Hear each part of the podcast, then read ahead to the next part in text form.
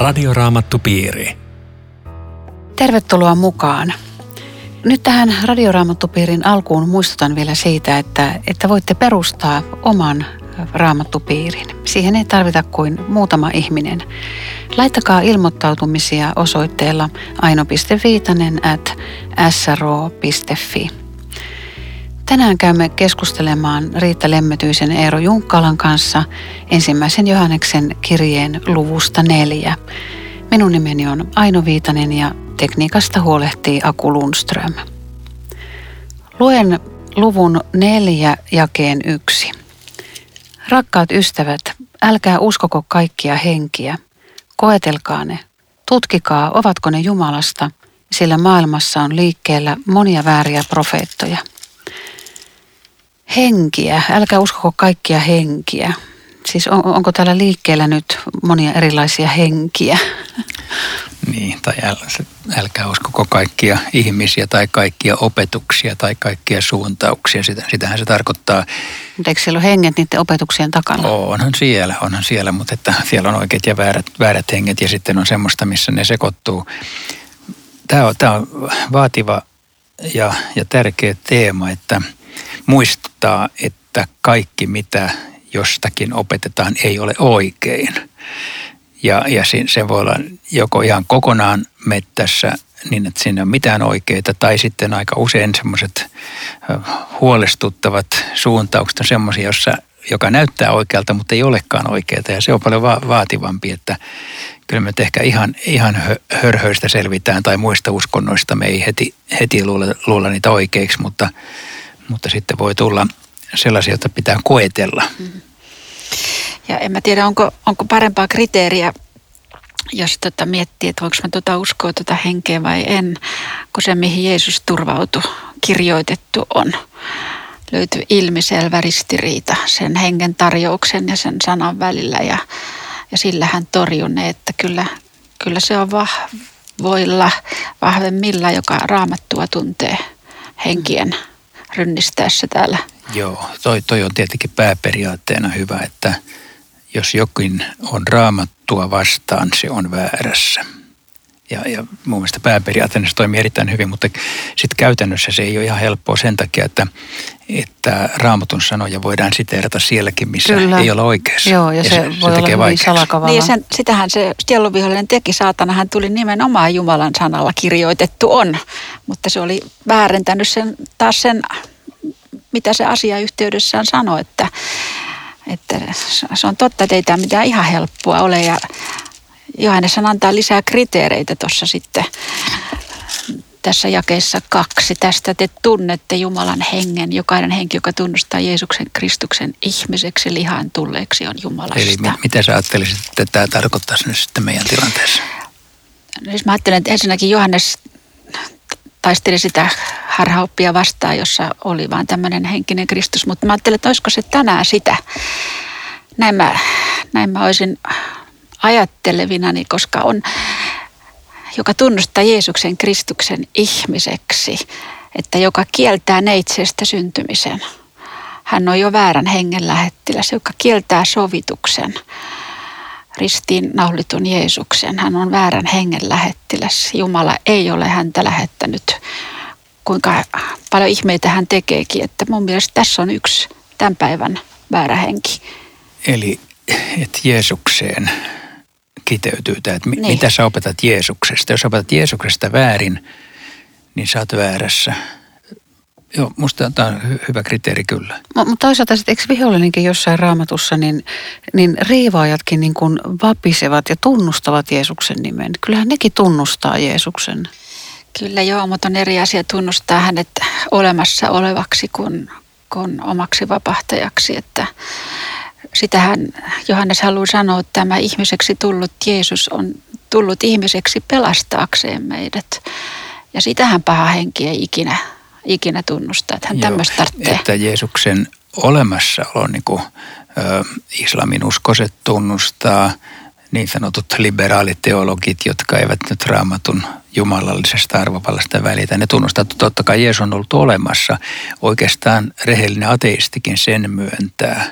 Mutta se on vielä eri asia, että Jeesus, Jumalan poika, kuollut minun syntieni puolesta, uskoo minuun, minä uskon hänen. Siis, se on henkilökohtainen. Niin, niin, että siis jos tähän pannaan jotain muuta, tai sanotaan, jos, jos tämä Jeesus halutaan vääristää, niin, niin silloin, silloin me kosketellaan uskon ydintä. Ja, ja sitten, sitten kyseessä on antikristuksen hengen tarjous ja julistus. Minkälaisia täm, tänään olisi nyt semmoiset antikristilliset henget, joita meidän pitäisi kavahtaa? No tosiaan yksi puhutaan vääristä profeetoista. No varmaan väärä profeetta on semmoinen, joka väittää itse olevansa Jeesus. Tälläkin hetkellä maailmassa on eri puolilla henkilöitä, jotka julistavat olevansa uudelleen toisen kerran tullut Kristus. Ja heillä on tuhansia seuraajia ja he saattavat elää omissa yhteisöissä. Se on hämmästyttävää, mutta, mutta ehkä aika helposti tunnistettavaa jo. Niin, että jos, mutta Jeesushan sanoo lopun aika koskevassa puheessakin, että, että varokaa, että monta tulee minun nimessäni, sanoi, minä olen Kristus ja eksyttävät monta. Juuri tätä. Mutta mä vähän luulen, että se sisältää myös ajatuksen, ei niin, että minä olen Kristus, vaan että vain meidän porukassamme on Kristus. Siis semmoiset lahkot, jotka sanoo, että vain tässä porukassa on oikea Kristus, muissa porukoissa ei ole. Heti pitää hälytysmerkkien soida, että ei kai sentään vain tuo porukka.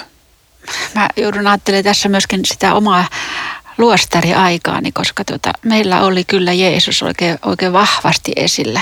Hän oli aina se esikuva, että että siihen Jeesukseen, sitä ei koskaan julistettu, että hän on minun syntieni sovittaja. Eikö tosiaan? Ei todellakaan. Siihen, siis oli siis aina poissa. Hän oli vain esikuva. Hän oli esikuva, suuri, suuri ihminen, jota meidän tulee seurata ja, ja rakastaa niin kuin Jeesus. Ja kaikki tämmöiset, mm. rakkauskin oli niin monta kertaa kaikessa läsnä. Mutta hän ei ollut se uhri. Mutta hän ei mm. ollut tämä, tämä vapahtaja, ristillä Oho. kuollut Jeesus. Ja ihan väärä henki loppujen lopuksi. Huhhuh, se on, se on aika, aika puhuttelevaa. Vaikea, vaikea tunnistaa niin tämmöinen niin humanistien niin uskonto, jossa tota, minä, siis me uskoimme myös, että me voimme elää lopu, lop, lopussa niin kuin Jeesus. Semmoiseksi voi tulla. Ja, ja tota, aika, aika, aika se on niin, ja tota on varmaan jollain tavalla vaikea erottaa. Niin on. Et, ettehän tekään erottanut ajaksi Ei. aikaisemmin. Ja kyllä mä muistan, että mä luin niitä kirjoituksia, te, teidän silloisten opettajien kirjoituksia, niin en mäkään tajunnut, mm. että mikä niissä on pielessä. Ja. E, joo. Mä ajattelen tästä antikristillisistä hengistä, mitä, mitä on tulossa ja maailmassa, että ehkä mun oma taustani ajatellen, niin – vaarallista on sitten myöskin tämmöinen niin sanottu liberaaliteologia, joka, joka siis tulee tieteen nimissä ja väittää selittävänsä raamattua ikään kuin ainoalla oikealla tavalla, mutta murentaa sieltä sen niin kuin jumalallisen arvovallan pois, jolloin siitä jää käsiin vain inhimillinen kirja. Et se, se on myöskin yksi tämmöinen ajanhenki, jossa sitten kirkossa, kirkon sisäpuolellakin tätä ilmenee ja se aika paljon sille annetaan hyväksyntää. No nimenomaan just se, että, että, että on neitsestä syntynyt, Jeesus on syntynyt, lihaan tullut. Eli tämä inkarnaatio-oppi on, on juuri Joo. tämä, mihin sä viittaat esimerkiksi. Joo, joo, kyllä. Ja sehän tulee usein kristillisten juhlien edellä, joulun ja pääsiäisen edellä on aina kirjoituksia, että no eihän näihin nyt ihan tällä tavalla voida nykyihminen, ei voi enää uskoa. Joo. Se on varmaan yksi semmoinen selkeä. Mutta sitten on kauhean lohdullista tämä neljä, te lapseni olette Jumalasta, te olette voittaneet nuo väärät profeetat, sillä se, joka on teissä, on suurempi kuin se, joka on maailmassa. Musta on niin väkevä sana ja se muistuttaa minua just mulle tosi läheisestä raamatun kertomuksesta. Eero muistaa sen varmaan, kun Elisea oli Syyrian joukkojen piirityksessä. Ja tota, sitten ne, sit se palvelija vetää tota verhot aamulla ja katsoo, että hei, mulla on motissa ja mitä se Elisa sanoi? Niitä, jotka ovat meidän puolellamme, on enemmän kuin niitä, jotka ovat heidän puolella. Niitä oli kaksi. Ja syyrialaisia oli pilvinpimein. Ihan sama usko. Aivan. Ja profeetta Elia valitti aikanaan, että ei täällä ole paljon ketään ja Jumala sanoi, että kyllä niitä on vielä aika paljon.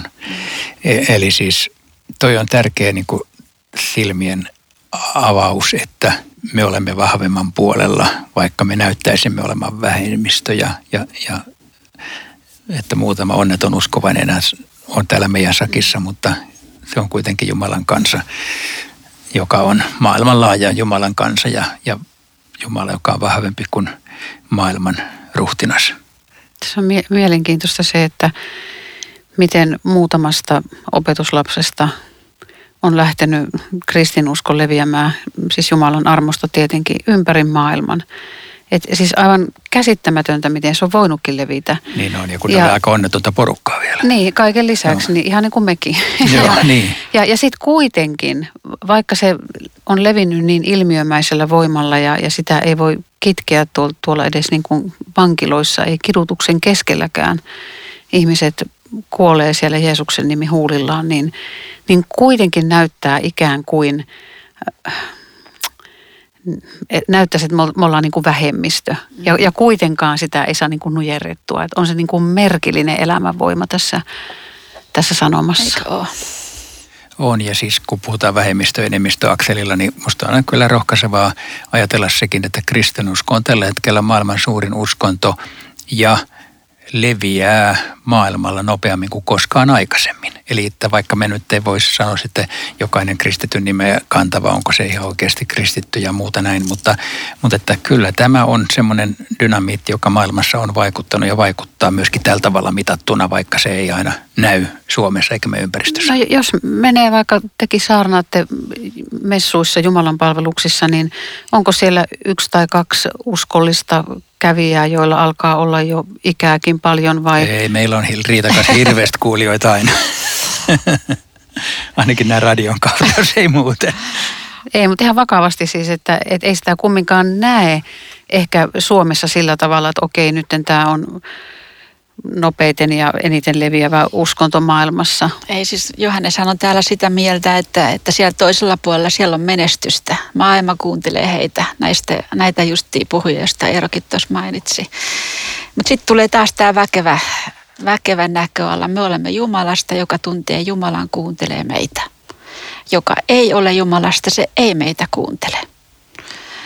Tämä on jakeen. Eikö se on? Eikö se ole?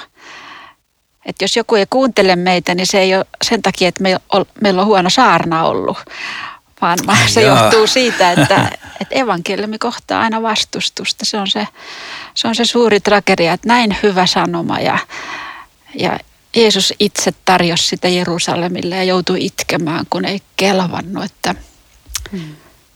Tämä on aika Se on myös kummallinen salaisuus, joo.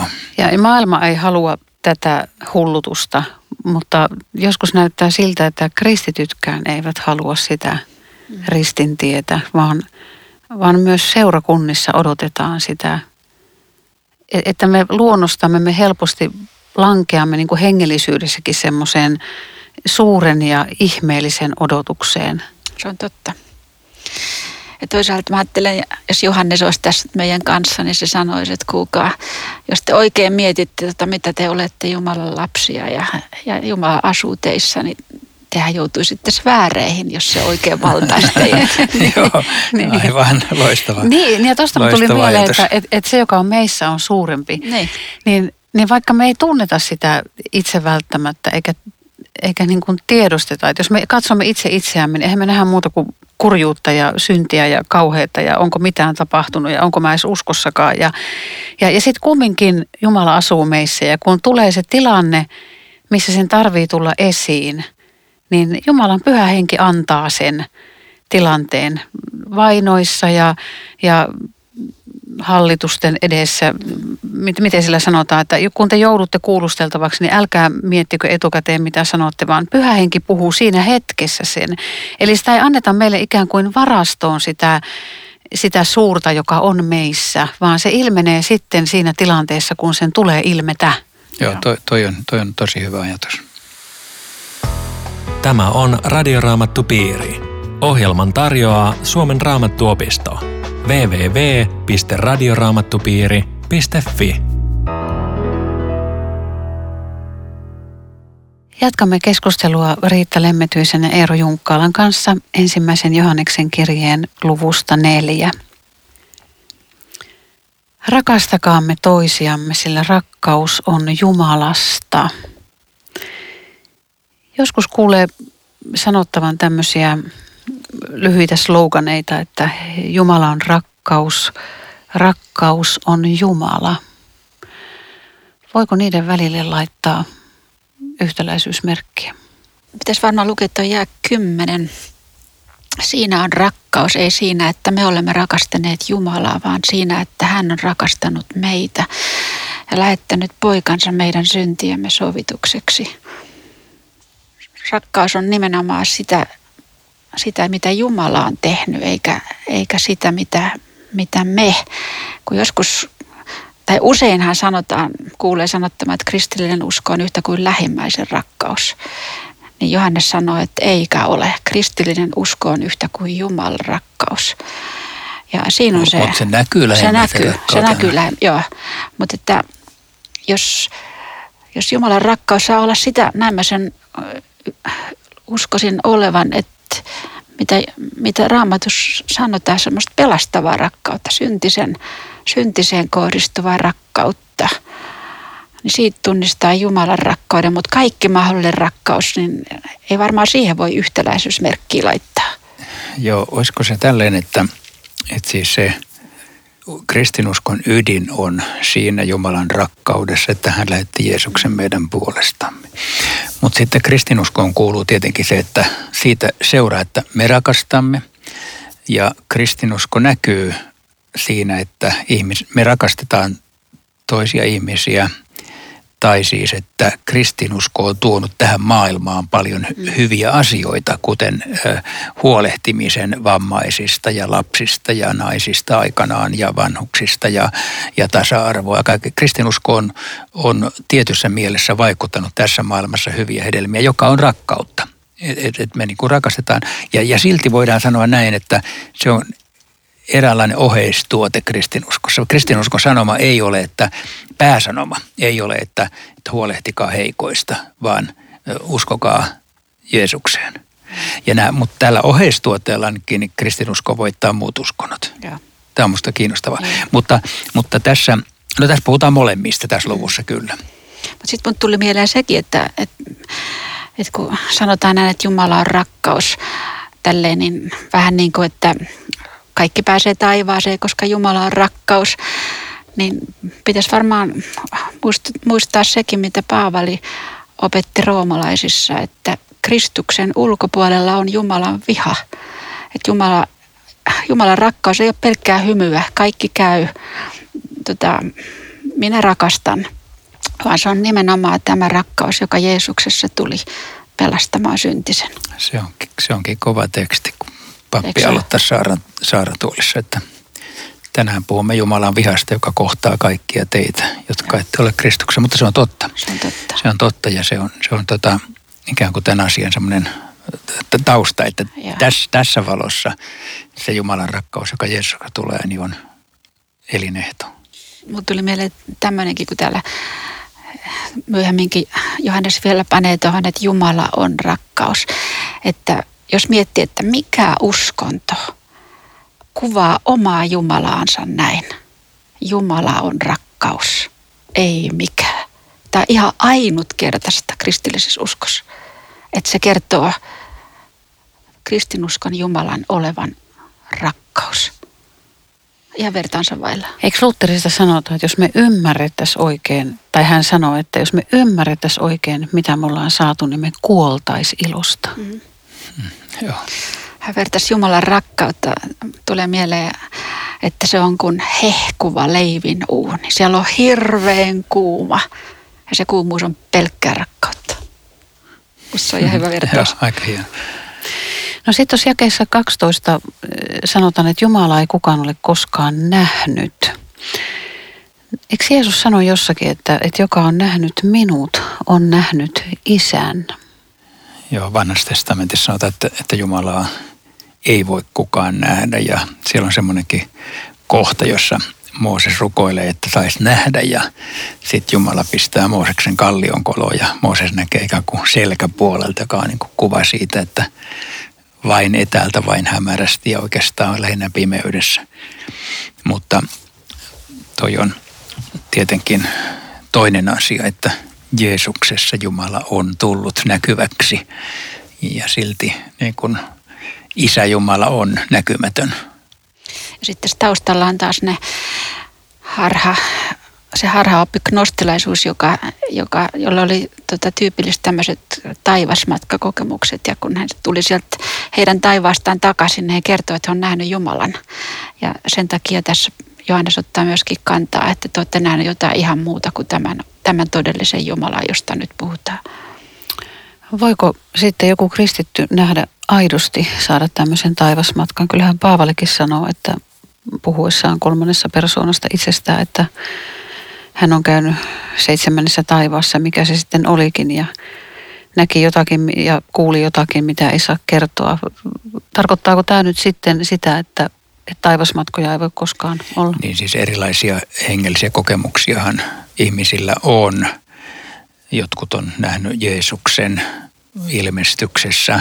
Se on harvinaista, mutta joku jossain ainakin on maailmalla enemmänkin. Ja sitten, sitten on sellaisia kokemuksia, että ikään kuin tämmöisiä ruumiista irtaantumiskokemuksia, jossa kerrotaan, että pääsee ikään kuin taivaan esimakua, vähän kokea näkee itsensä siinä vieressä.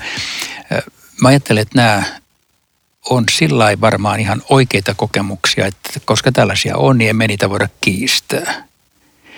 Mutta toisaalta niiden varaan ei voi mitään rakentaa.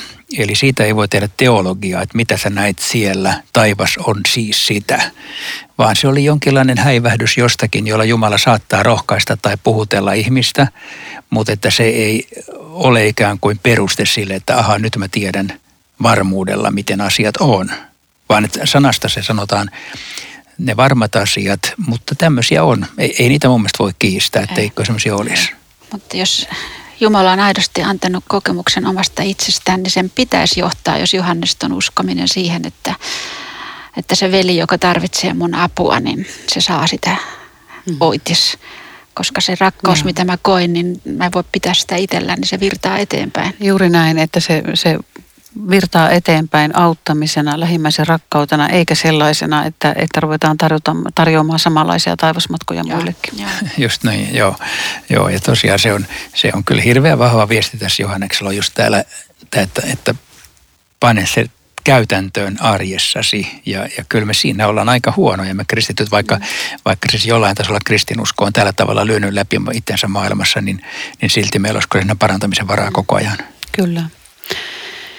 No rakkaudessa ei ole pelkoa on tuon seuraavan kappaleen otsikko ja, ja, ja sekin alkaa tällä Jumala on rakkaus. Mä luen tämän jakeen 17. Jumalan rakkaus on saavuttanut meissä täyttymyksensä, kun me tuomion päivänä astumme rohkeasti esiin. Sellainen kuin Jeesus on, sellaisia olemme mekin tässä maailmassa.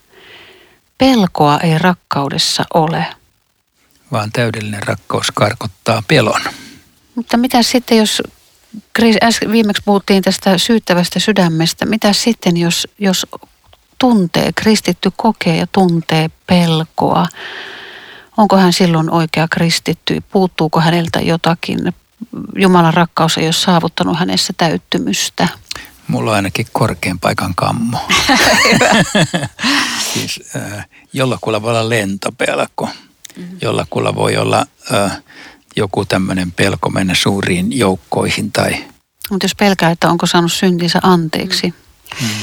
Tässä on vähän niin kuin semmoinen pelko, että mä uskon nyt Jeesukseen, mutta mitenhän mulle loppupeleissä käy. Käy, juuri näin.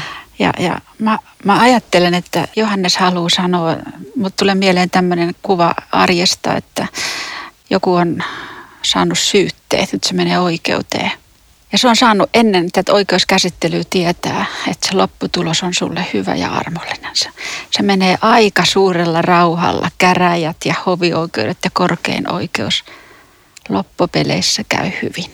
Ja, ja Johannes haluaa antaa tämän näköalan, että kuule, tuomio on takanapäin, synti on sovitettu, loppupeleissä käy hyvin, olet turvallisella mielellä ei tarvitse pelkää. Toi, on loistava, mm. joo. Mm. Että, että, että tavallaan tuota kuvaa kun ajattelee, niin ihminen voi silti hiukan pelätä, mm. että mitä ne sieltä sanoo, vaikka se niin kuin pohjimmeltaan tietää, että mä, mä selviän tästä. Mm. Ja, ja se varmaan on kristitynkin aito kokemus, että Kyllä, kristitty voi välillä pelätä ja voi pelätä sitä, ketä pelastuks mä. Ja kuitenkin nämä raamutun kohdat ikään kuin nimenomaan vakuuttaa ja vahvistaa, että ei tarvitse pelätä. Että luota siihen, että se loppupeleissä kaikki käy hyvin, että sulla on vapauttava päätös ja sä, sä selviät kyllä. Mutta tässä matkan vallella oma tunto voi muistuttaa, että apua, apua, en mä nyt ansaitsekaan ainakaan tätä. Niin ja saa pelätä, että siitä ei tarvitse ottaa niin kuin lisää syntitaakkaa Just. itselleen. Joo. Joo, se oli oikein hyvä. Tulee mieleen se kuva, jota joskus on käytetty, että, että vene kulkee virran toiselle puolelle päämääränä on kultakaupunki ja purjeissa on pyhä henki ja siinä veneessä on pieni tyttö, joka ilakoi ja nauraa ja on innoissaan siinä veneessä ja ei pelota yhtään. Ja, ja sitten samassa veneessä on semmoinen vanhempi ihminen, joka pelkää ja rystyset valkoisena puristaa veneen laidasta kiinni. Ja kuitenkin he ovat molemmat siinä samassa veneessä, jonka, jonka Jumala vie sinne kultakaupunkiin – saa pelätä, mutta ei tarvii. Ja miten paljon ihanampaa olisi, kun ei, ei pelkää, jäisi energiaa sitten siihen lähimmäisen niin. palvelemiseen. Joo, nimenomaan. Siihenhän vielä Johannes sitten huipentaa tämänkin luvun. Tämän käskyn me olemmekin häneltä saaneet, joka rakastaa Jumalaa, rakastakoon myös veljeään.